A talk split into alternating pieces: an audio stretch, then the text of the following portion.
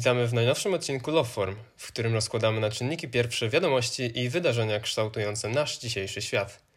To intro zostało napisane dla Was przez AI i przetłumaczone z angielskiego na polski również przez AI. Już się bałem, że to ty wymyśliłeś i tak chciałeś zacząć oficjalnie. To nie mój, nie, to nie mój wymysł na szczęście. Moim wymysłem jest przywitanie naszych dzisiejszych gości, ale gości za chwilę. Najpierw może gospodarzy. Piotrek, Nie, no co ty, najpierw gości. Cześć, cześć. Ania, Hej, hej. Ale właśnie gościnnie dzisiaj mamy specjalne wystąpienie Karola, mojego dobrego znajomego, z którym spędziliśmy razem w ławce 12 lat na matematyce, między innymi, i dzisiaj dołączył do naszego podcastu. Cześć Karol. Hej, Kim jesteś, Karolu? Powiedz coś o sobie. Co ty robisz tutaj właściwie? pracowałem jako deweloper w Intelu, pracowałem przy projekcie naukowym związanym z AI na Politechnice E, i właściwie dzisiaj tematyka sztucznej inteligencji, czyli trochę moja tematyka, bo na co dzień się tym interesuję. No właśnie, tak jak Karol nam zapowiedział, dzisiaj chcieliśmy porozmawiać trochę o tej całej sztucznej inteligencji, bo tak jak pewnie wszyscy słyszeli, to w ostatnich tygodniach, już nawet miesiącach, nawet latach można powiedzieć, bo już mamy 2023, a w 2022 się zaczęło, to bardzo głośno się robiło o różnych zastosowaniach sztucznej inteligencji, w szczególności do generowania albo nowych zdjęć, albo na przykład nowego tekstu. I nowego tekstu to jest coś, na czym byśmy się chcieli dzisiaj skupić, bo na tapet chcieliśmy wziąć ChatGPT, czyli narzędzie od OpenAI. Narzędzie.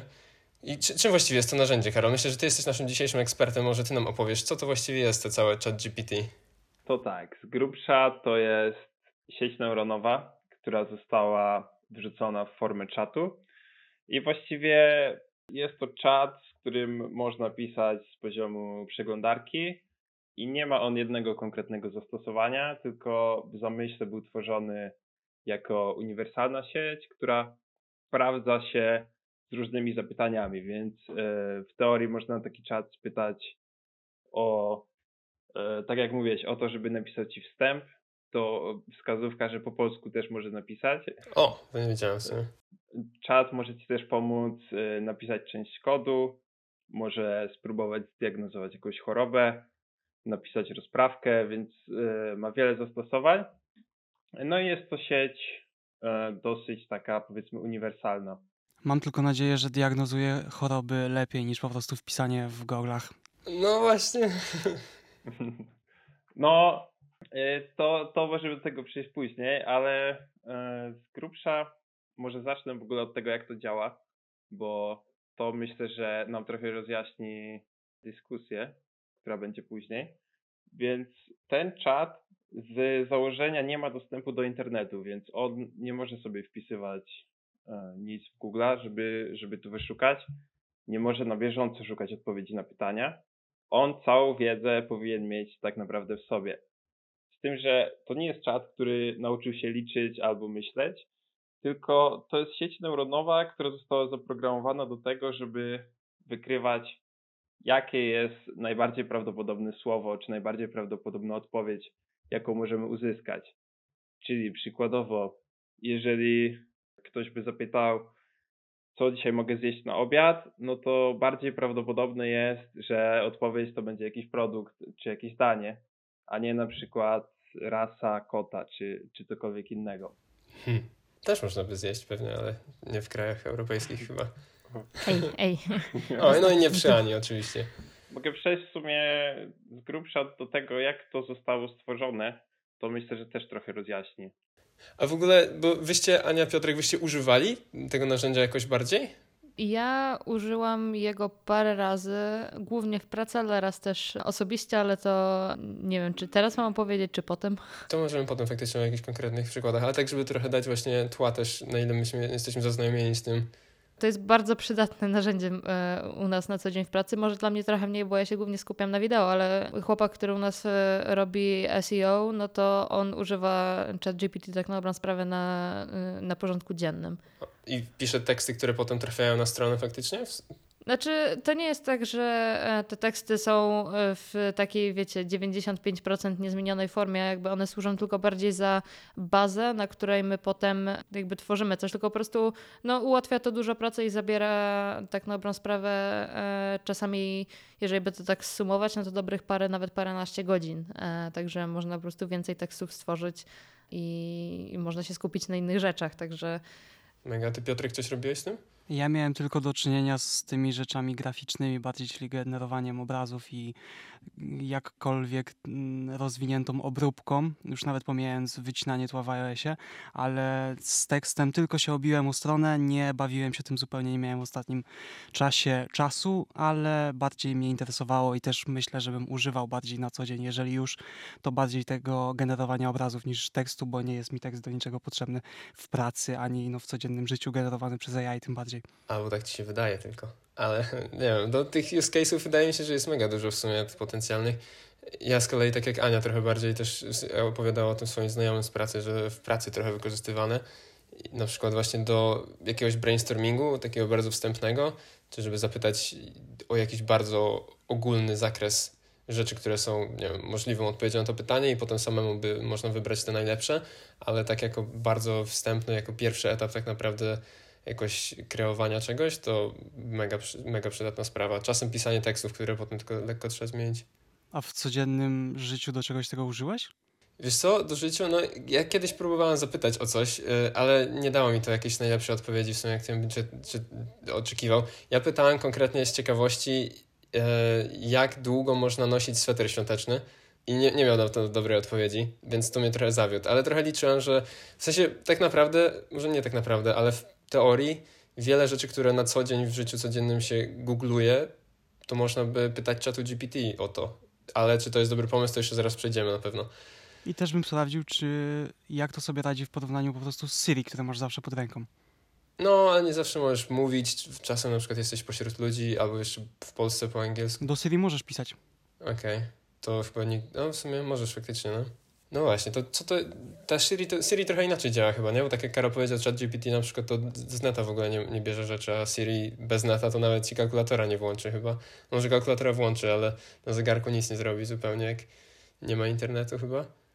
Nie wiem, też nigdy specjalnie z Siri nie byłem jakimś wielkim jej przyjacielem, hmm. także, a jak już chciałem być, to ona bardzo mi mocno udowadniała, że ona nie chce być moją przyjaciółką. No, z Siri tak trochę jest. To w czym jest lepszy ten chat GPT, Karota? Jak to właściwie zostało stworzone, tak jak zacząłeś opowiadać? Dobra, to może najpierw szybko mniej więcej jak to zostało stworzone. Yy, czyli tak, w, głównie w założeniu to jest po prostu duża sieć neuronowa, taka ogromna, naprawdę ogromna. Sieć neuronowa, nie będziesz tłumaczył co to jest? Sieć neuronowa to jest, yy, można powiedzieć, że algorytm uczenia maszynowego, który działa w ten sposób, że dostarczane mu są dane i on na podstawie tych danych tworzy predykcję czegoś, czyli w tym przypadku na przykład podajemy mu jakieś zdanie, pierwszą część zdania i on na podstawie pierwszej części zdania tworzy predykcję drugiej części.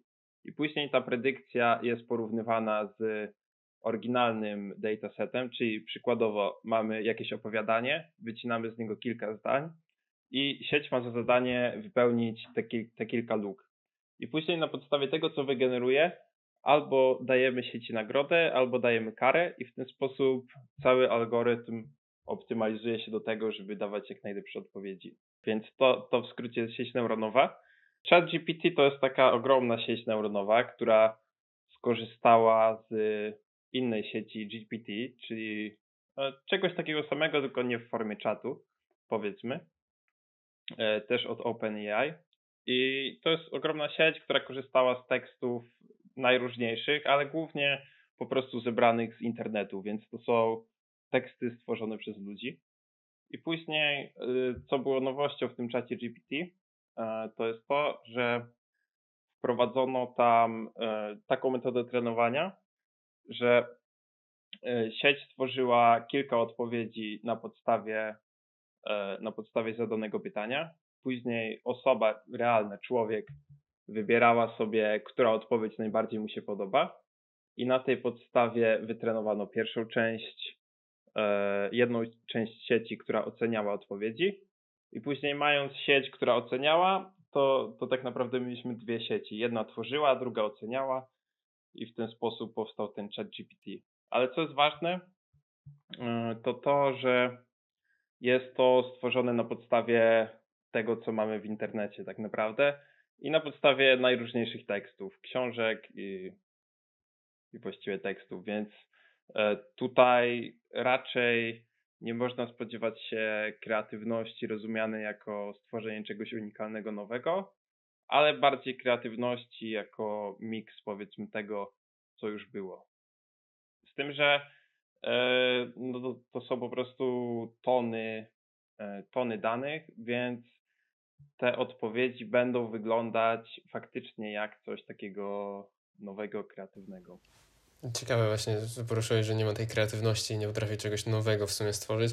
A to jest e, bardzo interesujące stwierdzenie moim zdaniem, bo generalnie rzeczy, które są stworzone przez e, ChatGPT mają 0% plagiatu, dlatego albo bardzo, bardzo dobrze parafrazują wszystko, albo no jednak coś tu jest oryginalnego e, w tym wszystkim. Znaczy, ja bym to bardziej nazwał, że to jest taka iluzja kreatywności i to faktycznie nie działa w ten sposób, że kopiuje jakieś pojedyncze zdania, bo przypuśćmy, że jeżeli to by się uczyło na przykład na 10 opowiadaniach uczniów z jednej klasy, no to faktycznie można by wykryć jakieś podobieństwa, ale jeżeli to weźmie miliony opowiadań i to zmiksuje, to to, co wyjdzie z tej mieszanki, faktycznie będzie w pewien sposób unikalne. Więc w tym sensie to może być coś kreatywnego, ale no, była potrzeba najpierw pobrać te dane. No ale to tak samo e, ludzie funkcjonują na dobrą sprawę. To nie jest tak, że u nas w głowie po prostu znikąd pojawia się jakaś myśl, tylko my w zasadzie im starsi jesteśmy, tym więcej mamy wpływu zewnętrznego na to, co my myślimy i wymyślamy. Także e, tutaj pod tym względem myślę, że to akurat jest e, wręcz bardzo podobne. Tak jakby na przykład spojrzeć na e, wszystkie światy fantazy, które powstają, to one tak na dobrą sprawę wszystkie są jakby pod gigantycznym wpływem Tolkiena, czy ludzie tego chcą, czy nie, bo niektóre rzeczy są już tak, um, by to powiedzieć, wryte w, w, naszą podświadomość, że ciężko się jest ich wyzbyć i e, ludzie tak na dobrą sprawę też tworzą miks ze wszystkiego, co czy widzieli, czy przeczytali, czy posłuchali, e, więc no, tak tutaj aż tak bardzo bym się nie, nie rozróżniała tego. W każdej pracy kreatywnej istnieje po prostu coś takiego jak referencja. Jak ktoś do czegoś siada, wiadomo, że są ludzie, którzy pracują od zera, od czystej kartki, inni potrzebują sobie przejrzeć Pinteresta, zanim do czegoś usiądą. Stricte mówię o pracy kreatywnej. Natomiast większość zdecydowana działa tak, że po prostu zbiera sobie, mając jakiś projekt, dziesiątki innych wokół tego tematu, którym się zajmuje i potem sama zaczyna coś kleić. Czyli tak jak ChatGPT. Może różnicą, chyba, znaczy właśnie to do Karola, ale różnicą, która wydaje mi się, tak jak trochę też czytałem może o tym i jak staram się to rozumieć, może właśnie tą różnicą między takim człowiekiem, który coś wymyśla i takim czatem GPT, który coś wydukuje, no nie na klawiaturze, ale na przysłowiowej, no nawet nie ma przysłowia, na zmyślonej klawiaturze, to czy nie jest różnicą trochę to, że człowiek czyta zdanie i w sumie rozumie, o co w nim chodzi, a ChatGPT chyba jednak nie działa na zasadzie faktycznego zrozumienia, tak jak my rozumiemy słowo rozumieć, tylko on trochę bardziej to klei wszystko, co? Czy jak to jest? No, dokładnie tak jak mówisz, z grubsza. To też jest yy, kwestia tego, że on nie rozumie dokładnie, co mamy na myśli, nie wie, co to są poszczególne obiekty i nie potrafi tego rozpoznać, ale już jest to tyle zaawansowany, że można prowadzić z nim wielowątkową konwersację, wracać do poprzednich wątków i on cały czas będzie to wyłapywał. Natomiast to cały czas jest y, bardziej coś w stylu klejenia niż faktycznego rozumienia. I tutaj będziemy mogli parę, parę przykładów podać takich może bardziej zabawnych. Totalnie tak. Zabawa brzmi świetnie. Jeden mogę zarzucić tak, żeby trochę zbić z tego tonu naukowego. Jak e, przykład tego, jak zapytano ChatGPT, co jest cięższe, czy kilogram gwoździ, czy kilogram pierza. No i oczywiście ChatGPT odpowiedział, że kilogram gwoździ, no bo gwoździ są z metalu, metal jest cięższy, więc kilogram gwoździ musi być cięższy, więc... O nie. A ciekawe, czy to jest, bo, hmm, bo też jakby ChatGPT dostaje update'y jakiś raz na jakiś czas, nie? Tak jak widziałem tam, nie wiem, dosłownie trzy dni temu chyba jakiś nowy update wyszedł. Totalnie nie mam pojęcia, co się za tym kryje i co się tak naprawdę zmienia, ale dostałem powiadomienie, że jest nowe i powinno być lepsze. To myślę, że to jest właśnie coś, jakby wiadomo, że ostatecznie takie rzeczy będą poprawione za 50 lat, ale czy może takie pytania, teraz zadałeś, to nie jest na tyle, no bo dla nas to się wydaje bardzo proste, jak się nad tym zastanowić, a czy to jest coś, co dla takiego czatu też może już za chwilę, albo już teraz się wydawać faktycznie też, no, że to nie jest takie trudne pytanie, które zbija z tropu? Te patche, o których mówiłeś, te update'y, to one nie dotyczą, znaczy nie dotyczą w takiej mierze takich pytań, czyli przykładowo w chat GPT nie rozumie matematyki i jak go spytasz o dodanie dwóch prostych liczb, no to może się pomylić. Ale z drugiej strony potrafiłby ci wyjaśnić, czym są całki albo jak rozwiązać równanie kwadratowe. E, natomiast nie da się do niego w prosty sposób wprowadzić e, zasad logiki, a te update'y, o których mówiłeś, one dotyczą bardziej tego e, innego problemu, który też możemy poruszyć, czyli przykładowo dyskryminacji przez ChatGPT albo blokowania jakichś niebezpiecznych zapytań. Czyli w pierwszych dniach to było bardzo popularne jak dopiero wyszedł ten czat, to, to bardzo popularne było na Twitterze wrzucanie właśnie takich różnych dziwnych zapytań. I jednym z nich może być na przykład przepis na koktajl Mołotowa. I to jest taka rzecz, której domyślnie... Brzmiało dobrze przepis na koktajl. No, domyślnie byśmy nie chcieli, żeby, żeby czat coś takiego dawał. E, no i e, tam cały zespół OpenAI próbuje to update'ować na tyle szybko, żeby nie dało się tego w prosty sposób e, stworzyć. Tak samo e, na przykład, jeżeli chciałbyś poprosić o e, żart z jakiejś narodowości, to też raczej czat GPT ci odmówi i powie, że on nie może tego robić. Więc te, te patche bardziej czegoś takiego dotyczą. Okej, okay, a tak właśnie drążąc takie rzeczy, że czat powie, że nie może czegoś robić, to, że on nie może czegoś robić, opiera się na tym, że programiści, informatycy, pracownicy OpenAI jakby ręcznie dość albo semi-ręcznie tworzą takie reguły, że nie możesz odpowiadać na pytania, które zawierają takie i takie słowo, czy, bar- czy jest to na jakiejś innej zasadzie? Bo wyobrażam sobie, że tak jak człowiek słucha i słyszy, nie wiem, przepis na właśnie zrobienie bomby, no to tak człowiek ma coś takiego, że trochę wie, że to jest, bomba może być użyta do złych celów, w przeciwieństwie do przepisu, albo przepis na koktajl Mołotowa, w przeciwieństwie do przepisu na koktajl bananowy. Jakby wie, że to są koktajle do zupełnie różnych celów i człowiek to trochę wie, a czy no rozumiem, że chat GPT nie za bardzo rozróżnia dobro od zła, no bo, no bo on w ogóle nie rozumie, więc to domyślam się, że te patche są na podstawie bardzo manualnej pracy blokowania konkretnych słów, komend z, z ciągów znaków, tak? Czy, czy jakoś to źle rozumiem? Tak, tak. One bardziej są takie właśnie półautomatyczne, więc y, tutaj na ten moment nie wiadomo mi y, o jakimś takim sposobie, żeby faktycznie dało się to w pełni automatycznie wykluczyć. Y, ale też, i to też widać na przykład po tym, jak łatwo można oszukać taki czat, czyli też wrócę jeszcze do tego przykładu z koktajlem Mołotowa. Jeżeli by go zapytać o koktajl Mołotowa, to on ci tego powie, że, e, że ci tego nie poda. Ale jeżeli poprosisz go, żeby stworzył program, który wyświetli na ekranie przepis na koktajl Mołotowa, no to on zrobi prosty skrypt w Pythonie, który tam wypisze e, tam komendą print i poda ci cały przepis, jak na tacy, więc e, to też pokazuje, że on nie do końca rozumie takie rzeczy i potrzeba tutaj dużo pracy, takiej też właśnie administracji, żeby to utrzymać w porządku. To, to brzmi jakoś trochę trudniejsza rzecz do spaczowania.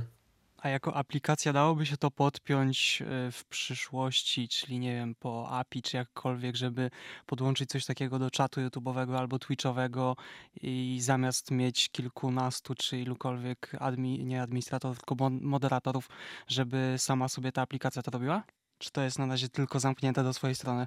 Yy, nie, to ChatGPT aktualnie z tego co mi wiadomo to jeszcze nie ma API, ale na przykład sama sieć GPT już ma API i można z tego korzystać. Więc jeżeli przykładowo by to spreparować w ten sposób, że pobierałoby komentarze i na przykład pytało tego czatu, czy ten komentarz jest potencjalnie jakiś obraźliwy albo szkodliwy, no to z pewną precyzją można by e, tam pobanować osoby albo, albo jakoś administrować, ale to też e, jest trochę inny, inne zagadnienie, bo ogólnie w tym świecie machine learningu e, jest cała rozwinięta gałąź dotycząca filtrowania spamu i myślę, że to bardziej sieci dedykowane pod to by, by sobie lepiej radziły. Mhm. Ja po prostu zadaję takie pytania cały czas myśląc podczas tej rozmowy, do czego ja bym tego użył, bo jak już wspomniałem, do pracy raczej nie jest mi to przynajmniej na obecną chwilę potrzebne. Mam jakiś swój sposób na szukanie sobie referencji, który mi sprawia przyjemność też podczas wyszukiwania, bo wpisanie czegoś i dostanie automatycznie to, czego potrzebuję, jest fajne i szybkie, ale mi też sprawia przyjemność po prostu docieranie do niektórych informacji, bo to też jest pewnego rodzaju nauka, natomiast właśnie szukam innych takich rzeczy, więc będę e, zarzucał, jeżeli coś mi po prostu podczas rozmowy wpadnie do głowy. Ciekawe w ogóle, że Piotrek powiedziałeś o tym, że dla ciebie więcej satysfakcji daje to, że jakby dotarcie do tej prawdy, powiedzmy, czy do tej odpowiedzi. Bo jestem ciekaw, czy to nie jest taka rzecz, która się trochę zmienia też z młodszymi pokoleniami, którzy... Oj, no zdecydowanie. Nie, nie wiem, nie chcę za mocno szufladkować tego w tym momencie, ale wydaje mi się, że tak trochę teraz idziemy w tym kierunku jako społeczeństwo, że chcemy jednak mieć coraz bardziej, coraz szybciej dostępne, coraz łatwiejsze odpowiedzi i coraz, żeby to prostsze po prostu było, nie? nie? Nie muszę się długo zastanawiać, jaka jest odpowiedź na dane pytanie, tylko cyk, mam jeden box, w który wpisuję ten tekst i dostaję odpowiedź na każde pytanie, a nie, że się przebijam przez jakieś wątki na Reddicie, czy jakieś inne rzeczy, żeby tylko znaleźć tę odpowiedź, nie? Więc no to... No właśnie, a mi sprawia przyjemność szukanie tych wątków pobocznych i wszystkiego, co się dzieje dookoła, bo nie dowiaduję się z jednego pytania tylko stricte odpowiedzi na nie, tylko mogę pójść w wiele innych stron i jeszcze się podowiadywać innych rzeczy. No podsuję to twoją wypowiedź, że kiedyś to było, teraz to, te, teraz to już nie jest. Dajcie spokój, jak ja zobaczyłam pierwszy raz e, jakby co chat GPT może, to sobie pomyślałam, kurde, gdybym ja to miała na studiach, byłoby tak dużo łatwiej. No na studiach to ma duży użytek chyba. Widziałem, że nawet piszą ludzie, w sensie jakiś student napisał na przykład aplikację na swojej uczelni, która wykrywa teksty, które były napisane czatem właśnie GPT. Ale właściwie jak, jak, to jest, jak to jest w ogóle możliwe, żeby coś takiego wykryć w ten sposób? No bo to stara się zrobić tekst jak najbardziej podobny do mowy naturalnej, ale rozumiem, że co, co, no bo w przypadku obrazków wygenerowanych AI, to wyobrażałbym sobie, że są takie rzeczy, jak na przykład właśnie watermark, czy jakiś podpis e, tego autora oryginalnego, oryginalnej pracy, że, to może się czasem wymieszać trochę w ten końcowy design. Takie rzeczy, jak po prostu widziałem na necie, że ludzie coś wpisywali i w prawym dolnym rogu był podpis. Na YouTubie jest coś takiego jak Content ID i nie musisz mieć znaku wodnego, tylko po prostu po ruchach pikseli, czy jakkolwiek stworzeniu obrazu wie, że to jest nie twoja rzecz. Mhm. No to to w wideo. A w sumie w tekście w takim razie, jak te, taki chat GPT może zostać rozpoznany w pośród innych tekstów, które nie są od niego? Mm, to tak. Ogólnie najprostszą taką metodą, niezbyt skuteczną, znaczy z taką z grubsza metodą, no to jest yy, spojrzenie na to, czy tekst nie wygląda zbyt poprawnie.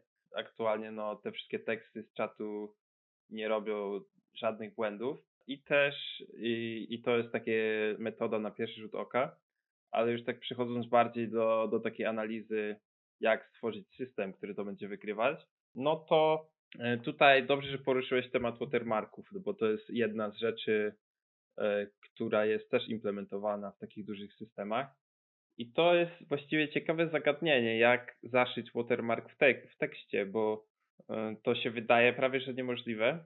Na ten moment stosowane są takie metody, powiedzmy, statystyczne, więc mając jakiś dłuższy tekst, można przeprowadzić analizę tego, jakie słowa zostały zastosowane, jakie znaki interpunkcyjne, jaka jest długość zdań. E, I na podstawie tego można sporządzić statystyki właśnie tych słów. I twórcy, twórcy tych dużych sieci starają się tak dobrać te tworzone, tworzone kwestie przez czaty czy tworzone teksty, żeby one łapały się w jakiś schemat. Czyli później E, wiedząc jakiej, jakiego na przykład rozkładu słów się można spodziewać, można z dużym prawdopodobieństwem powiedzieć, że to jest stworzone sztucznie. Oczywiście można to, to tak trochę oszukać, zmieniając na przykład jedno słowo na synonim, ale no powiedzmy ten rozkład słów to, to działa trochę tak jak taki znak wodny, więc to, to jest jedna z rzeczy. Myślałem, że się będzie bawiło aż na takiej zasadzie, że na przykład ostatnia litera każdego zdania albo każdego akapitu, biorąc cztery akapity, układa się jakieś czteroliterowe słowo, nie wiem, AI coś tam, żeby to był taki naprawdę widoczny znak, tak jak są te szyfry w filmach z, z mapami z skarbów. Nie, to jest ciekawe, ale chyba trudniej wtedy stworzyć takie odpowiedzi wiarygodne albo poprawne, powiedzmy, dodając takie, o, takie rzeczy. Jednak chyba trochę łatwiej jest manipulować, powiedzmy, długością zdania i e, doborem słów, mając kilka synonimów, e, niż tym. E, no i jeszcze właściwie jest jedna metoda, ale to już bardziej takie machine learningowe podejście, no czyli trenowanie innego modelu, który ma wykrywać, czy, czy chat GPT stworzył coś czy nie. No i to powiedzmy, że jest taki wyścig zbrojeń, bo e, powstaje czat, później powstaje model, który jest w stanie go wykryć, później znowu dochodzi update i jakiś nowy czat i, i tak jak mówiłem, to, to jest bardziej taki wyścig zbrojeń. Ewentualnie zawsze możesz wkleić tekst i zapytać się czatu, czy to jest napisane przez niego. Nie wiem, czy to tak działa. Tylko pytanie, czy on ci odpowie prawdę? On powie, że mówi prawdę w 50% i że to jest przez niego.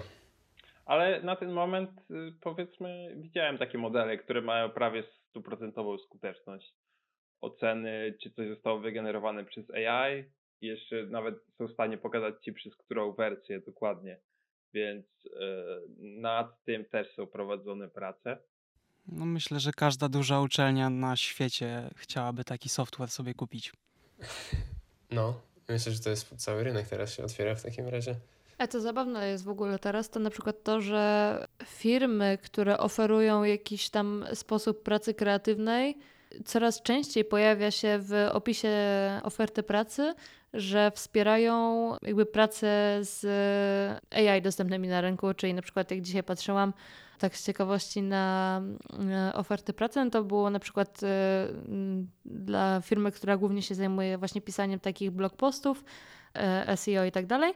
No to właśnie jednym z, pierwszych, chyba nawet w pierwszym punkcie to było, że właśnie wspierają pracę z czatem GPT. Także dla firm jest to spoko, dla uczelni jest to niespoko. Ale co to znaczy właściwie wspierają? W sensie pozwalają? Bo nawet jeżeli ci firma nie, firma nie pozwoli, a nie patrzy ktoś akurat, co ty robisz na komputerze albo pracujesz zdalnie, to i tak sobie tego użyjesz i tak. Wiesz co, myślę, że to chodzi głównie o to, że dużo ludzi ma gdzieś w podświadomości coś takiego, że to jest oszukiwanie, że to nie jest prawdziwa praca i tak dalej. I może też e, dlatego próbowaliby ukrywać ten fakt, a jeżeli ktoś e, oficjalnie mówi, że wspierają, no to jakby wtedy jest ta świadomość, że a dobra, to jednak jest w porządku. Dla mnie to jest, ja, ja generalnie mam takie podejście, że jeżeli praca jest zrobiona i jest zrobiona dobrze, to nie ma znaczenia e, trochę jakich środków się użyło do tego, chyba że się coś robiło nielegalnie, to wtedy już nie do końca w porządku ale jeżeli użyło się po prostu do, tych, do tego narzędzi, które są dostępne i są dostępne za darmo, no to ja nie widzę w tym większego problemu, ale wiadomo, że są ludzie, którzy y, mówią, że o, ja ci płacę za, za to, co ty masz w głowie, a nie do czego internetu użyjesz, nie? Także no, różne są podejścia. To podejście, aż by się chciało nazwać takim trochę staroświeckim, ale to może no, Oj, tak. tak sobie, trochę sobie porównuję to do tego, że no, ChatGPT, ja to na przykład widzę jako narzędzie po prostu. Tak jak narzędziem wcześniej był komputer, na którym łatwiej się pisało niż na maszynie drukarskiej, a maszyna drukarska była narzędziem od pióra, nie? No zdecydowanie, jakby to, to nie jest e, jakby coś, co teraz ma zastąpić kompletnie e, to, jak my pracujemy. Jakby, jak ja mówiłam, że e, chciałabym to mieć na studiach, to nie z tego powodu, że chciałabym, żeby to całe wypracowanie za mnie pisało, bo to nie o to chodzi. Jakby ja poszłam na te studia, żeby się czegoś nauczyć, tylko dlatego, że i jest mi, byłoby mi o wiele łatwiej po prostu y, wrzucić takie, ok, mam taką tezę, daj mi outline i trzy argumenty i wtedy ja sobie patrzę, ok, czy to ma sens, czy nie ma, jeżeli nie ma sensu, to pytam jeszcze raz albo inaczej formułuję i tak dalej, i tak dalej, aż w końcu mam coś, nad czym mogę e, jakby popracować, no i wtedy z tego outline'u jest o wiele łatwiej napisać paragrafy niż jak ja teraz sobie myślę, dobra, zdanie otwierające, potem e, muszę rozwinąć to, jakby wiecie, na, na tej zasadzie, nie, że jakby cały czas to kreatywne myślenie wychodzi ode mnie, ale jest to jakby cały ten e, taki początkowy proces po prostu jest przy użyciu narzędzia, w tym e, przypadku e, czatu GPT. To wracając do mojego przykładu, nie uważasz, że to zastanawianie się nad zdaniem otwierającym i tak dalej też jest bardzo ważną częścią nauki? Mm. Ja bym nie chciał nawet, żeby mój, moje dziecko czy ktokolwiek, żeby uczniowie w szkole a duża część by się znalazła taka, która by stwierdziła, że ten drugi, o którym ty wspomniałaś, element, czyli pracowanie nad gotowym tekstem i uczenie się na podstawie niego, to bardzo fajnie, żeby było ważne, tylko że dla części tylko uczniów. Reszta by sobie wzięła ten gotowy tekst i zrobiła zupełnie minimalną rzecz, żeby on przeszedł, więc by się nic nie nauczyła. No to jakby wiadomo, że zawsze są ludzie, którzy idą po linii najmniejszego oporu i nie chcą się uczyć, tylko że problem pojawia się w tym momencie, gdzie rzeczy, e, nad którymi się nie pracuje w ogóle, przestają wystarczać. Tego typu wypracowanie, powiedzmy, napisane przez ChatGPT jest ok, ale na przykład. Mm, to tutaj może przejdę do tego przypadku, gdzie używałam go do własnego e, jakby użytku. W Holandii ogólnie e, jest taka tradycja, że na święta losuje się jedną osobę, tak jak trochę u nas na Mikołajki, ale poza tym, że daje się tej osobie prezent, daje się jej również wiersz, który trzeba jakoś tam samemu napisać, jakby biorąc pod uwagę tą jakby e, osobę, którą e, będziemy obdarowywać danym prezentem, jej charakter, sam prezent, który też dajemy i tak dalej. No i ja na przykład tuż przed świętami no nie miałam za dużo czasu, także a też biorąc pod uwagę to, jakby ja esej mogę napisać. Wsiądę do tego, napiszę to bez problemu, będzie jaki będzie, ale jakby napiszę ale jeżeli mam napisać wiersz, to naprawdę przysięgam Wam, w mojej głowie nie ma nic. Po prostu zero. Żadnego pomysłu, jakby nie, nie, nie funkcjonuje to w mojej głowie. No i w tym momencie sobie myślę, kurde, no nie mam na to czasu. To było też e, tak pierwszy raz, jak ja zostałam w Holandii na święta. I no, nie, nie ukrywam, czułam się trochę pod presją. No i sobie myślę, co ja mogę zrobić? No i próbowałam coś tam pisać. Było to wszystko, no, mówiąc e, pochlebnie, beznadziejne. Zwłaszcza, że e, też to musiałam napisać po angielsku, no bo wiadomo, ludzie muszą zrozumieć. No i w końcu mi e, mój chłopak powiedział, że dlaczego nie użyjesz czatu GPT? Ja sobie myślę, no w sumie nie głupie, nie? Nie wiedziałam, czy umie pisać wiersze, okazało się, że umie. No i tam po prostu powrzucałam e, jakieś słowa kluczowe, powiedziałam, jaki ma być ton danego wiersza i tak dalej. No i wypluło mi to e, pierwszy wiersz, no i stwierdziłam, że mm, mm, no jest to lepsze niż to, co ja napisałam, ale nadal nie jest jakiś super. No to poprosiłam, żeby mi napisało jeszcze raz, ale trochę coś tam pozmieniałam, no i za którymś tam powiedzmy czwartym czy piątym razem dostałam coś, nad czym stwierdziłam, że dobra, to jest w miarę okej. Okay ale było tam powiedzmy jakieś powtórzenia, czy jakieś rzeczy, które nie miały trochę większego sensu, po prostu się rymowały, ale jakby stwierdziłam, że no nie, to jakby trochę brakuje logiki, dlatego wziąłam po prostu to, e, co dostałam z tego czatu GPT i usiadłam sobie z e, odpalonym słownikiem na komputerze, słownikiem synonimów, no i tam zaczęłam szukać, co by mo, e, nadal się rymowało, a żeby miało trochę więcej sensu. No i gdzieś tam powiedzmy po dwóch godzinach takiego gmyrania w tym cztero czterozwrotkowym wierszu. W końcu coś mi się tam udało całkiem fajnego wygmerać. Także no, mówię, jest to proces, który na początku, jeżeli się tylko weźmie plain, co e, nam e, AI wypluje, no to będzie, będzie to tekst, ale nie wiem, czy to będzie taki, wiecie, dobry tekst, nie? Jakby naj, najlepsi pisarze tego świata mają każdy z nich swój jakiś styl, jakiś taki e, personal touch, myślę, że to jest coś, czego na tą chwilę AI nie jest w stanie zastąpić. No, dokładnie. Ja tak jeszcze też e, nawiązując do tego wątku z nauką i z e, tym, jak byśmy chcieli, żeby dzieci powiedzmy się rozwijały, według mnie ten czas już istnieje i sztuczna inteligencja będzie tylko przyspieszać, a już w tym momencie to jest ogólnodostępne Więc ja bym myślę, że bardziej skupił się na tym, żeby na przykład uczyć dzieci, jak stworzyć plan wypracowania, albo jak zebrać kluczowe argumenty, które chcemy przedstawić, a mniejszy nacisk kładł na przykład na to, jak sformułować te argumenty w kilku zdaniach. Moim zdaniem to bardziej powinno być praca razem z siecią i nauka tych umiejętności, które, które są ważne i których się nie da zastąpić. Tak, bo ja myślę, że właśnie tutaj to wyrażanie tej swojej opinii, jakby właśnie to jest to, że trzeba najpierw jakby temu czatowi powiedzieć, czego się od niego chce w ogóle, więc jakby trzeba mieć coś tam już w tej głowie sformułowane, więc e, faktycznie e, uczenie dzieci e, wyrażania swojej opinii i jakby argumentowania myślę, że jest całkiem ważną umiejętnością, która w tym momencie jest trochę przyćmiona tym, że trzeba stawiać przecinki w odpowiednich miejscach i dobrze formułować zdanie, więc myślę, że tutaj też jakby no, są dwie strony, strony medalu. Tak? Z jednej strony e, ludzie nie będą e, umieli sami czegoś napisać, ale po co umieć samemu coś pisać, jeżeli jest coś, co może napisać za ciebie. Jeżeli ty możesz tylko do tego potem siąść i to wystylizować trochę lepiej, no to jakby nie ma też co uczyć ludzi jakby skilli, których nie będą już używać. Tak na przykład w momencie, w którym e, e, w architekturze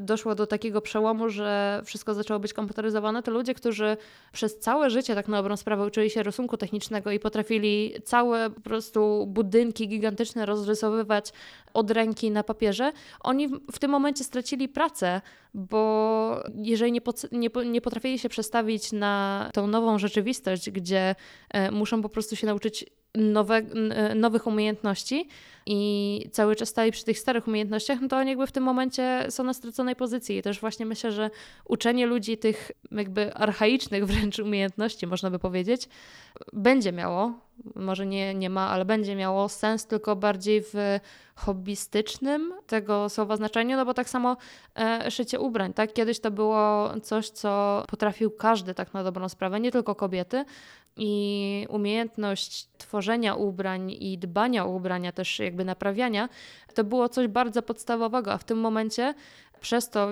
jak wygląda dzisiejszy świat, nie mówię, że to jest dobre, e, ale no jakby jest jak jest, to jakby umiejętność szycia jest czymś, co nie jest niezbędne w życiu codziennym i co można uznawać bardziej za hobby. I myślę, że tak samo w najbliż, najbliższych e, kilkudziesięciu latach może e, stanie się z umiejętnością pisania, takiego, jakby to powiedzieć, kreatywnego, że wymyślania e, i pisania od początku do końca. Tylko będzie bardziej chodziło o umiejętność stylizacji już gotowego tekstu. No ale jak kto woli to ja mam z jednej strony trochę problem, żeby się z tym zgodzić, ale z drugiej sam się łapię na tym, że z wielu rzeczy jako fan na przykład wspomnianego już tu często w tym podcaście AppleScripta, czyli narzędzia, które ma robić właśnie połowę rzeczy za mnie na moim komputerze, a ja mam tylko wiedzieć, jaki jest shortcut do tego.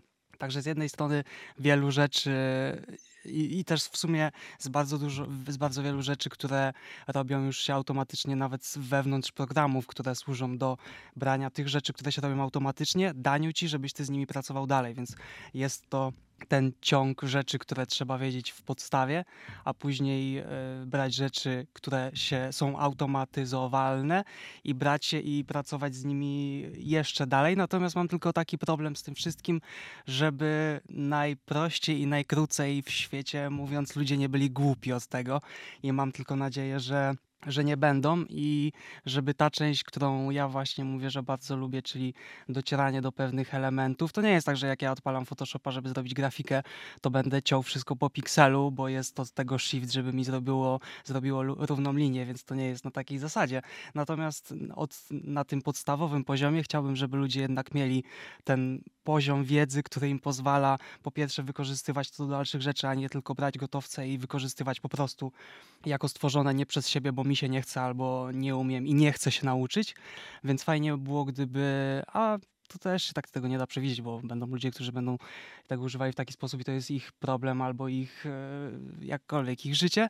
Natomiast fajnie było i też ja, gdybym miał rekrutować ludzi do pracy, to faktycznie nie zabroniłbym używania im rzeczy, które można zrobić szybciej, prościej i jakoś tam automatycznie.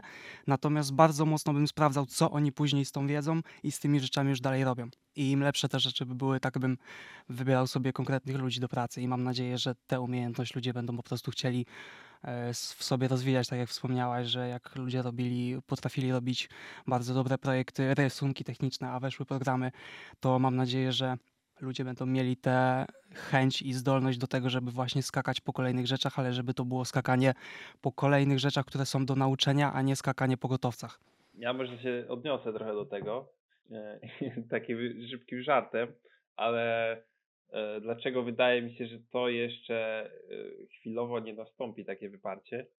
I, I tutaj przykład jest taki, że programiści raczej nie powinni bać się o stracenie pracy, bo klienci nie wiedzą, co oni w ogóle chcą. Więc yy, no tutaj, jeżeli ktoś nie ma totalnie wiedzy, przykładowo z programowania czy zbudowania aplikacji, no to on z tego czatu nie skorzysta. To mi się wydaje, że to jest bardziej narzędzie dla kogoś, kto mm, posiada już pewien zarys, yy, jak coś ma wyglądać i yy, tego czatu pyta tylko o szczegóły. Więc ciężko jest y, wpisać tam na przykład polecenie napisz mi aplikację, która robi XYZ. Bardziej trzeba się trochę wysilić i na przykład zapytać, jak utworzyć listę, czy powiedzmy, jak utworzyć jakoś, jakiś algorytm, ale taki konkretny do sortowania danych. Też pytanie, jakby to funkcjonowało, no bo to jest coraz bardziej popularne, natomiast gdybym ja zapytał 10 najbliższych osób, nie będących wielkimi fanami technologii, tylko takimi powiedzmy niedzielnymi, że lubię mieć fajny telefon i jakieś w nim aplikacje, to one albo z tego nie korzystały, albo jeszcze nie wiedzą, co to jest, więc pytanie, jakby wyglądało, jakby wyglądały pytania w stylu zrób mi aplikację, gdyby to było tak dostępne jak Siri, że naprawdę masz to pod ręką i ludzie wiedzą, że to istnieje, można tego użyć i jak wtedy by wyglądało wykorzystanie tego, a ja tylko chciałem właśnie jeszcze o czym ty powiedziałeś, mm, o tym e, cytacie, to chyba właściciel, właściciel Forda czy, czy jakiejś innej firmy mm, motoryzacyjnej, samochodowej powiedział, że gdyby pytali ludzi, jaki chcą mieć samochód, to dalej by jeździli konno. Tak, to, to Ford był. Że jak w czasów konnych było, że czego im brakuje w tym pojeździe, jakby to chcieliby szybsze, szybsze konie by chcieli po prostu, a nie samochód. No, ale tak jak Karol powiedziałeś o aplikacji, ja w tamtym tygodniu dosłownie wpisałem w chat GPT, na, tak z ciekawości, żeby zobaczyć jego możliwości. Napisz mi Pacmana w Pythonie, po czym, nie wiem, na parę minut musiałem odejść od komputera, bo on pisał po prostu ten kod i, i pisał, i pisał, i pisał. Pewnie są jakieś, znaczy nie wiem, czy są jakieś metody, żeby poprosić go o finalną odpowiedź, a nie dukowanie tego po linijce. No, niemniej wy, wytworzył mi ten kod, ja tak patrzę na ten kod i myślę, no, no ładnie wygląda, ale od czasów, nie wiem, gimnazjum albo liceum Pythona nie używałem i w sumie to nie wiem, co widzę przed oczami w tym momencie. Więc to jest takie trochę coś, że tak totalnie nic nie wiedząc, to nawet nie wiedziałem, co z tym zrobić. Natomiast będą, gdy, wyobrażam sobie, że gdybym, albo jak kiedyś coś tam się bawiłem trochę więcej w programowanie i gdybym miał jakiś jeden konkretny problem, i nie wiedziałbym, jak zrobić jakiś jeden element tego większego obrazka, który tworzę, to myślę, że na przykład tutaj fajnie by było, żeby zapytać ChatGPT, właśnie napisz mi, nie wiem, snippet kodu, który zajmie się, tak jak powiedziałeś, jakimś tworzeniem listy, czy przechowywaniem jakichś danych, czy jakieś inne różne rzeczy możemy tu wymyślić i to włączyć w swoją większą całość, dzięki temu właśnie, że się człowiek wie w sumie, co to jest, co ten czat wydukował, jak ten kod działa i jak to wszystko też połączyć jedno z drugim, to co wcześniej sam napisał, z tym, co teraz czat napisał dla niego, bo bez tej wiedzy, no to tak jak mówisz, no niewiele się da z tym zrobić, bo to też nie jest tak, że możemy w jednym prompcie napisać, że napisz mi pełen kod aplikacji mobilnej, która będzie jakaś, nie wiem, Ubera, i po prostu w jednym, w jednej prompcie dajesz mu parę minut i masz kod cały źródłowy Ubera i w sumie nic, tylko iść promować aplikację. No to chyba też tak nie do końca jeszcze działa, wydaje mi się. Nie testowałem, ale chyba tak działa. No dokładnie, dokładnie. Właśnie o tym mówiłem, że takie stosunkowo proste programy jak Pacman to jest ci w stanie napisać, ale jeżeli wpiszesz napisz Ubera, no to już może być ciężej. Ale z drugiej strony, jakbyś miał już pomysł na Ubera, i na przykład zapytał go, jak w Pythonie zaprogramować funkcję, która będzie mi mierzyć dystans między dwoma punktami, które mam podane w takim formacie, no to już, y, no to już można by z tego skorzystać. Więc to, e, to jest kwestia tego, że cały czas trzeba mieć podstawy dotyczące architektury i taki główny zarys. Myślę, że tak samo zresztą w innych dziedzinach trzeba coś tam wiedzieć. A druga kwestia też jest taka, że czat lubi się mylić czasami i, i to lubi się mylić w taki sposób, że jest pewny siebie, więc jeżeli spytasz go, żeby napisał ci kod, a kod ci nie będzie działał i napiszesz mu, że nie działa, no to jest szansa, że on. To powie ci klasyczne u mnie działa. Tak, tak, tak. Napisze albo coś w stylu, że spróbuję to poprawić, albo napisze ci, że no przecież to powinno działać i co ty ode mnie wymagasz. Ja jakiś czas temu próbowałam e, zapytać się czatu e, GPT w pracy, żeby mi napisał, jak, jakby napisał krok po kroku, jak zrobić poziom w Unreal Engine, który jakby tam, e, już, Jezu, już nie pamiętam co to było, ale chyba chodziło o to, żeby, żeby mierzyło obrażenia i, i punkty zdrowia, które ma dany charakter i jakby, jak, jak to zrobić, żeby, żeby to było podłączone do tego i żeby reagowało na otoczenie, bla, bla. Jakby no takie, jakiś tam wrzuciliśmy e, prompt, potem to sprawdziliśmy, no to nie, nie działało to, także jeszcze są obszary, e, gdzie no, jest jeszcze dosyć dużo pola do poprawy. Chcę to sprawdzić jeszcze z działaniem Apple Scripta, dlatego że widziałem, właśnie teraz sprawdzam, czy to na pewno o to chodziło, ale tak u mnie na grupie studentów tego kierunku, który skończyłem Apple'a, widziałem, że była dyskusja, że potrafi pełne skrypty pisać, więc ostatnio nie miałem na to czasu, ale mam kilka skryptów, które chciałbym stworzyć, wcale nie do Apple Watch Ultra i zdam znać, czy one działają i czy mi pomogło stworzyć cały, czy musiałem pytać po kolei. Pobawię się tym. No, ciekawe. Ale właśnie też, bo błędy w jakimś tam kodzie, który czat próbował napisać od zera, to w sumie jest jedna rzecz, ale wydaje mi się, że może trochę bardziej alarmującym tematem jest błędy jakieś merytoryczne w, temat, na, w odpowiedziach na pytania, które jakby to nie jest napisz mi linijkę kodu i gdzieś tam jest, nie wiem, brakuje jakiegoś fragmentu kodu, tylko po prostu fak- nie, nie, niezgodne z faktami rzeczy pisze w merytoryce, nie? Czyli jak, dlaczego, jak się ktoś pyta, jak coś działa, on mówi, że w sumie to działa jakoś inaczej niż w praktyce, albo pyta się o jakieś rzeczy historyczne i podaje to źle, to to jest chyba trochę większy problem.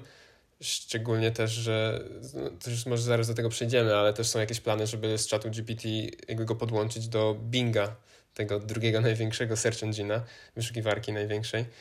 No i więc w takim momencie już chyba takie problemy muszą być trochę rozwiązane, albo przynajmniej jakoś na nie trzeba odpowiedzieć, no bo jeśli ktoś googluje no właściwie binguje w tym momencie, nie wiem, przepis na coś, czy jakąś historyczną rzecz chce zapytać, a czat z dużą pewnością siebie prezentuje mu nieprawdziwą informację, to to jest chyba trochę problem, nie?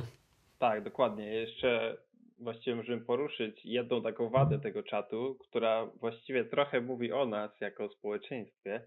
E, mianowicie ten czat ma taką tendencję, żeby pisać że on jest bardzo pewny siebie w swoich odpowiedziach, czyli nieważne jaką ma odpowiedź, to brzmi jakby był bardzo pewny siebie i to bierze się głównie z tego, że właściwie większość treści w internecie, jakie my produkujemy, produkujemy w taki sposób, że e, no, piszemy jakbyśmy mieli rację za każdym razem. I to jest o tyle niebezpieczne, że dając tro takie trochę tendencyjne pytanie, czat może się mylić. I tu, tu taki prosty przykład, dlaczego krzyżacy wygrali bitwę pod Grunwaldem, albo dlaczego Donald Trump jest prezydentem Polski.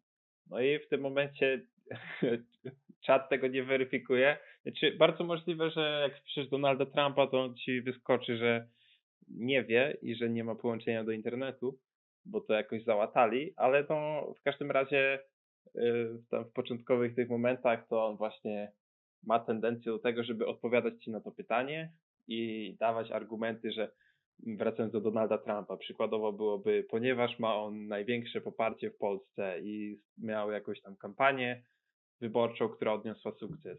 Więc to jest trochę taka pułapka, że e, ten czat właściwie nie wie, kiedy się myli. I jeżeli ktoś, kto nie, nie zna się na danej dziedzinie, go o coś pyta, no to nie jest w stanie odróżnić, czy, czy to faktycznie ma sens, czy nie. I to jest o tyle groźne, tak jak powiedziałeś, Kajto, że e, jeżeli ktoś by chciał pisać jakieś wiersze, czy jakieś tam proste pytania mu zadawać, tak po prostu jako inspiracja, to nie ma problemu, ale pojawiło się dużo pomysłów, żeby potraktować czat jako na przykład terapeutę, albo jako doktora, e, albo jako doradcę finansowego, więc To tak jak zaczęliśmy od tego, żeby się pytać, czy się jest na coś chorym, jeżeli coś mnie gdzieś swędzi. No, łatwa dostępność takie rzeczy robi. No, to też masz lekarza teraz pod ręką właśnie wszędzie. Ale też właśnie takie rzeczy, bo teraz na przykład wy, chciałem powiedzieć wygooglowałem, ale właściwie to wy chat GPT-owałem te dwa pytania, które, znaczy jedno pytanie, co Karol poruszyłeś, czyli dlaczego Trump jest prezydentem Polski, no to powiedział, że nie jest, był prezydentem Stanów, spoko, tam od tego do tego, od tej do tej daty, e, więc to już wie. I kolejna rzecz, zapytałem, dlaczego Niemcy wygrali wojnę światową, zresztą bez precyzowania którą, to też powiedział, no Niemcy nie wygrały drugiej wojny, żadnej wojny światowej. Akurat nie on opisał drugiej wojnie światowej. I tam napisał, że w 1945 się zakończyła z porażką Niemiec. Więc jakby to są rzeczy, które zakładam, że mogły nie działać też na początku, tak jak mówiłeś, tylko potem zostały spaczowane, rozumiem? Jakby domyślam się, że to mogło zostać spaczowane na przykład, czy jak? E, możliwe, ale też druga kwestia jest tego, że akurat te pytania, co ty zadałeś, e, to są bardzo popularne tematy, więc artykułów o II wojnie światowej, powiedzmy są setki, jak nie w ogóle dziesiątki tysięcy.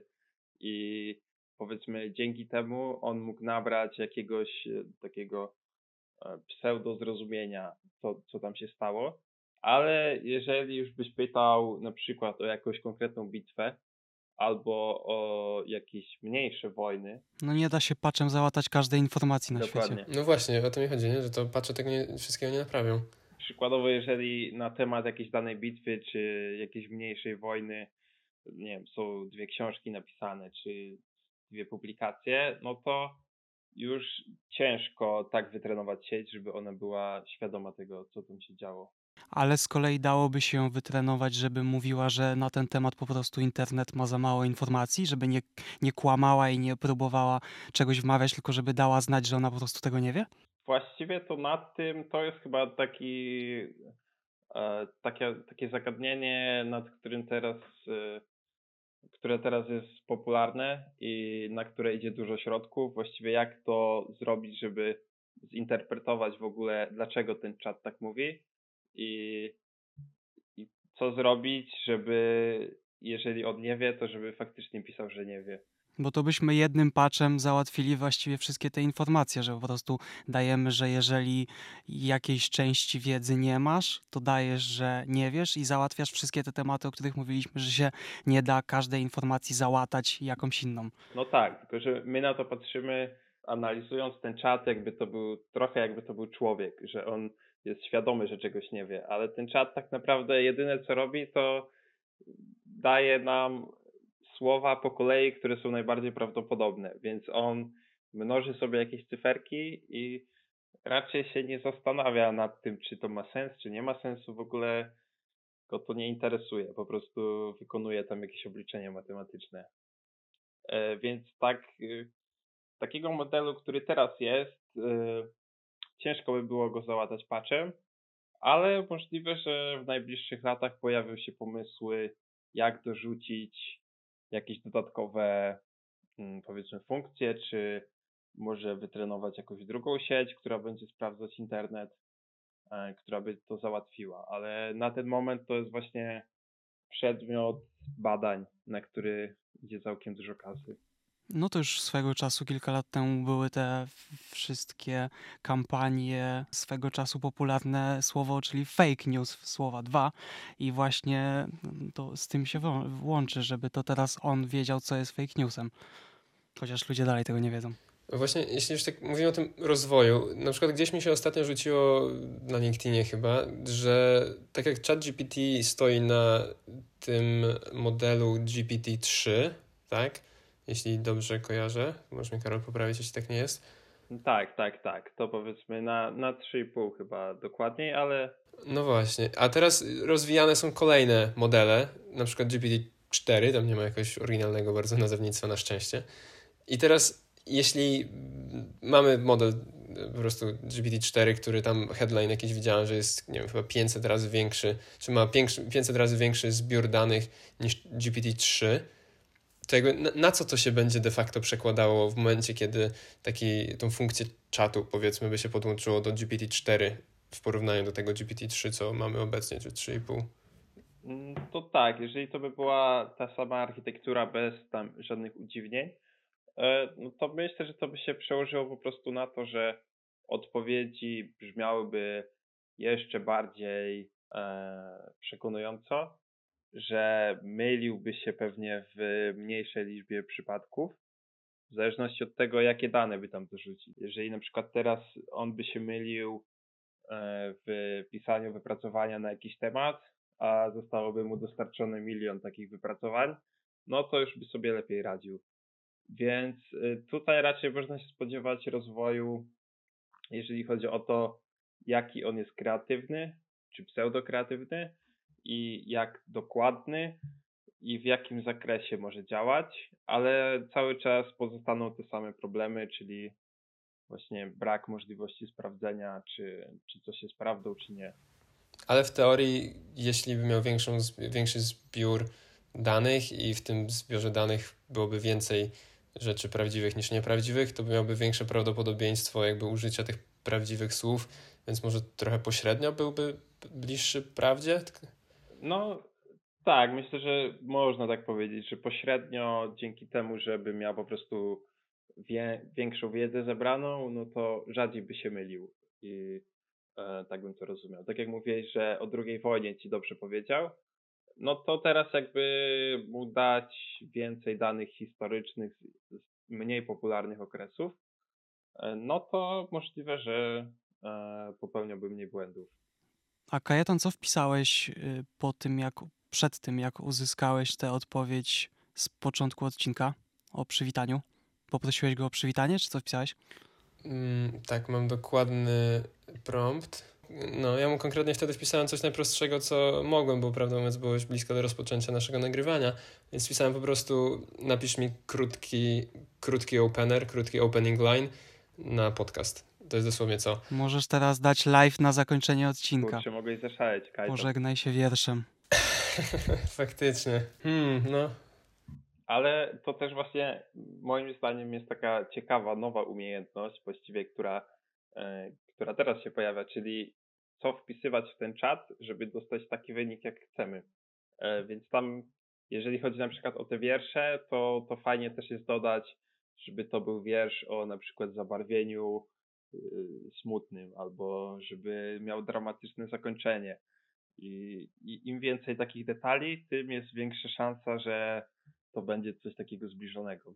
Chociaż jak ja czasem patrzę, jak mój brat 11 czy 12-letni, czy 10, coś jakoś 10-13 powiedzmy, e, rozwiązuje zadania domowe, to już nawet nie jest wpisywanie, tylko po prostu jak jest zadanie z matematyki, to robi zdjęcie, skanuje działanie i jazda. No i właśnie tutaj myślę, że ważne jest yy, powiedzmy z takiej perspektywy społeczeństwa, żeby nadążać za tymi trendami i starać się tak modyfikować i prawo, i program nauczania, żeby jednak uczyć tych umiejętności, które są aktualne. Ostatnio słuchałem jakiejś rozmowy, tylko nie wiem, czy to było o maturze z informatyki, czy właśnie gdzieś tam w jakimś wyższym szczeblu nauczania, że co ja też nie jestem, mam to nawet się nie da powiedzieć, że mam podstawy programowania, chociaż w Swiftie ze dwie rzeczy napisałem, bo po prostu miałem na zajęciach. Natomiast słyszałem ostatnio taką rozmowę, że już pomijając to, że zadania, które są dawane właśnie, nie wiem, studentom, maturzystom, cokolwiek na, z informatyki, to są programy czy z kody, no nie kody. Nie jestem w tej nomenklaturze, w każdym razie sprzed dobrych 20 lat, jeżeli przynajmniej chodzi o Polskę. Co więcej, słyszałem, że jest coś, nie mówię zupełnie szczegółami, bo nie siedzę i nie ma po co wymyślać.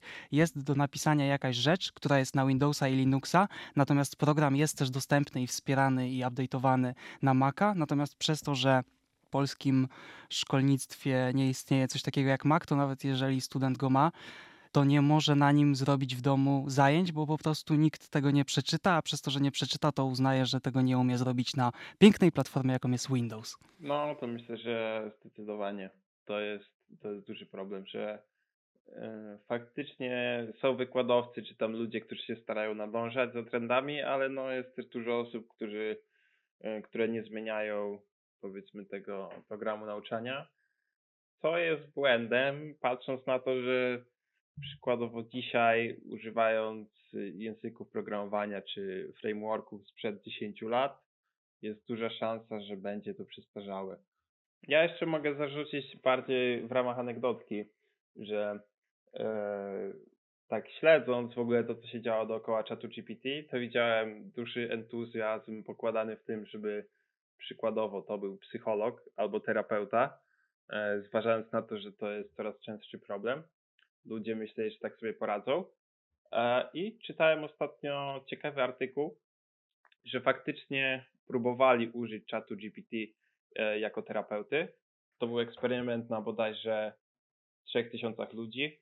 E, tu odsyłam do Roba Morrisa, jakby ktoś chciał detale przeczytać, ale polegało to na tym, że ludzi podzielono i mm, części ludzi, oczywiście to byli ludzie, którzy potrzebowali pomocy terapeuty i się zgłosili i to było, odbywało się w formie czatu.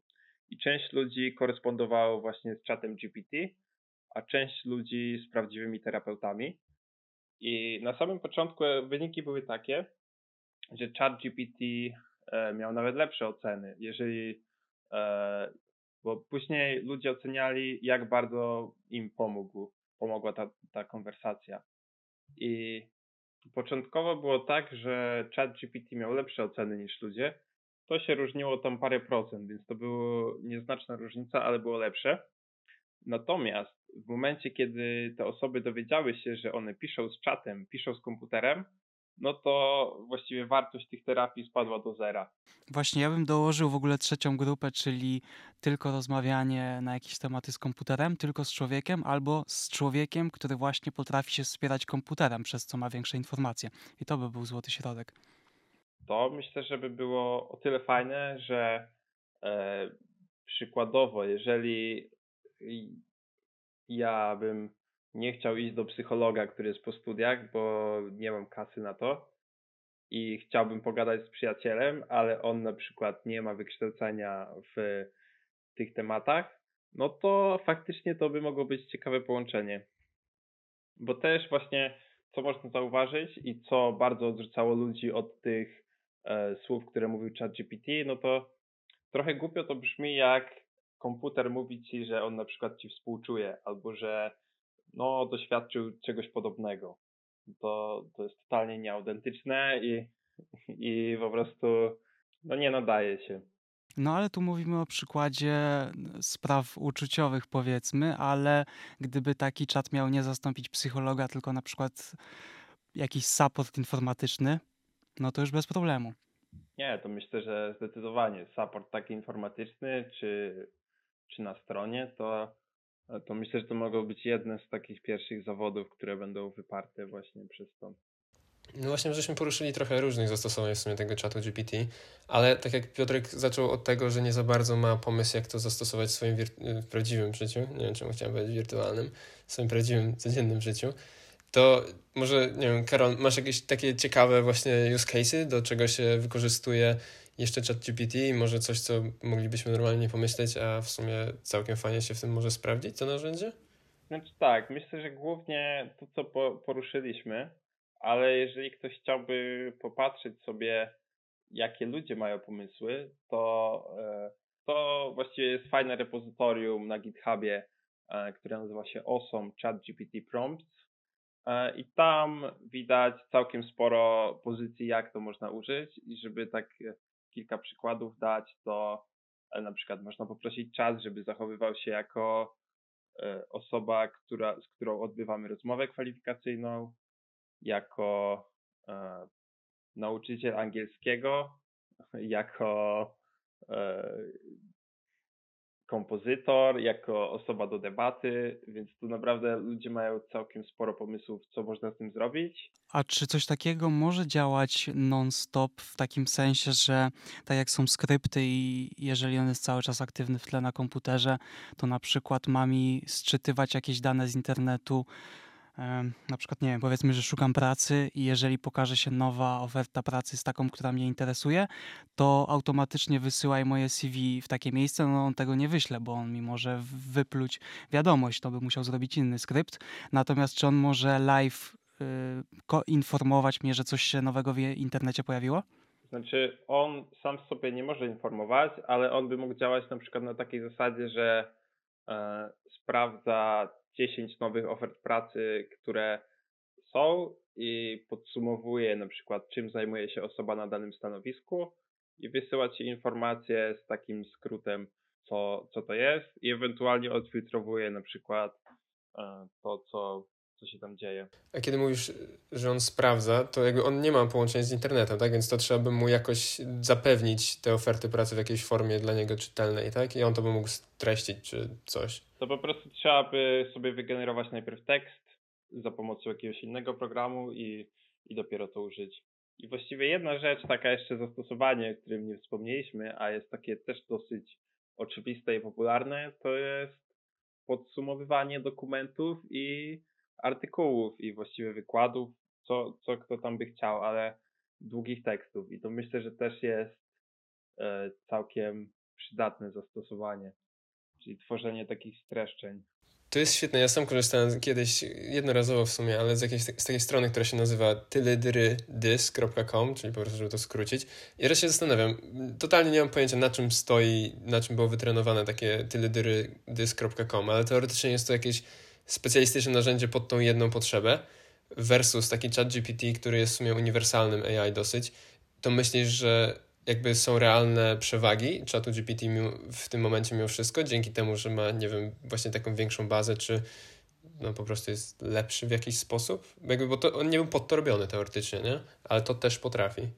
Tak, no ja myślę, że aktualnie bardzo możliwe, że ta strona, o której mówiłeś, też ma pod sobą coś w rodzaju czatu GPT, tylko możliwe, że to jest na przykład mniejszy model i trochę mniej dokładny. Więc e, fajne zastosowanie, szczególnie jak są długie dokumenty albo długie artykuły. Ja bym na koniec zarzucił może właśnie też taką bardziej myśl, żeby, żeby już się zastanowić samemu, e, a mianowicie to, że to, to, że powstał taki czat, wydaje mi się, że też może trochę zmienić trend w tym, co my doceniamy jako ludzie bo do tej pory, jeżeli przykładowo ktoś miał firmę i dostał list motywacyjny, który był na całą stronę albo na dwie strony, no to widział, że tej drugiej stronie zależy na tym.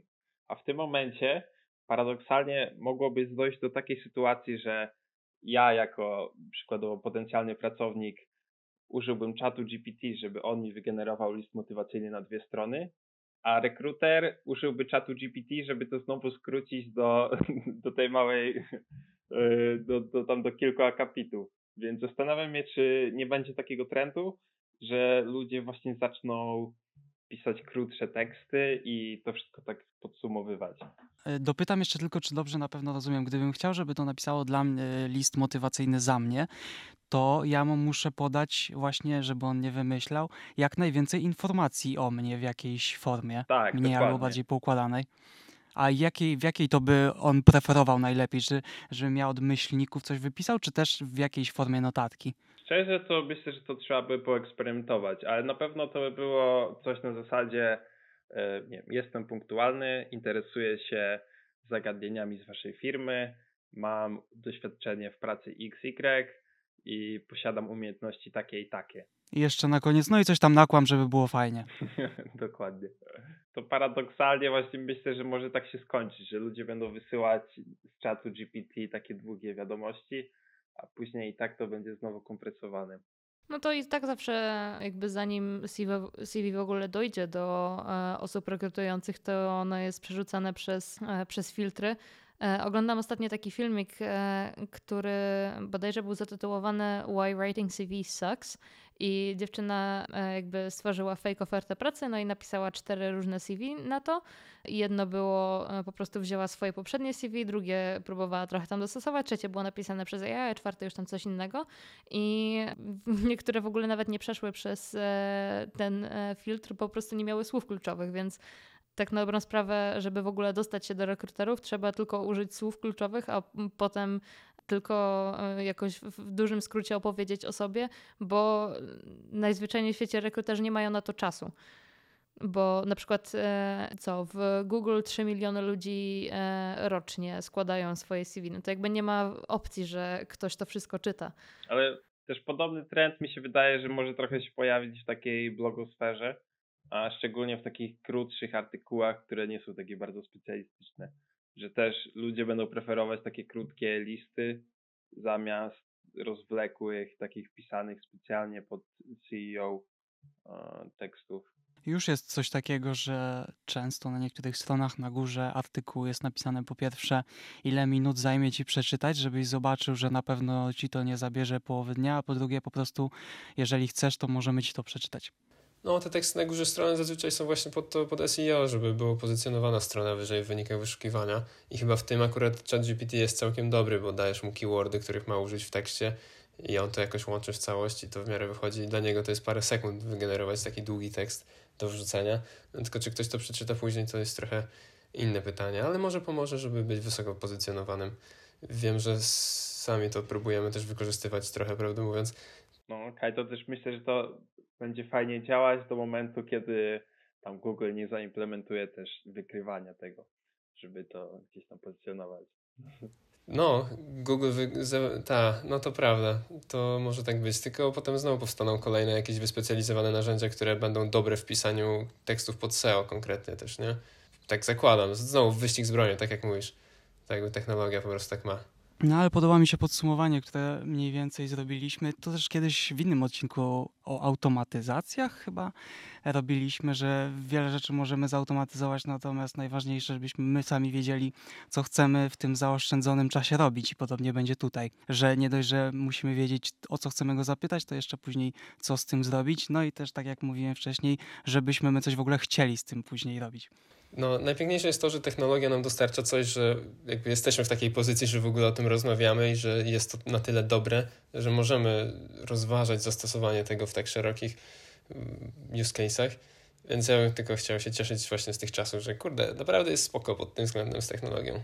Ja już się cały czas nie mogę doczekać tego twojego, tej twojej końcówki. Tak, to na sam koniec zostawimy. Może już tak, żeby ta muzyczka była le leciała i pożegnamy się czatem, właściwie pożegnamy się tym wierszem, ale zanim ten wiersz się pożegna w naszym imieniu, to możemy sami się też pożegnać w swoim imieniu. I w sumie ja bym chciał przede wszystkim podziękować też Karolowi za dzisiejszą obecność na naszym podcaście, bo myślę, że naprawdę mega wzbogacił nam ten odcinek dzięki temu, także dzięki Karol.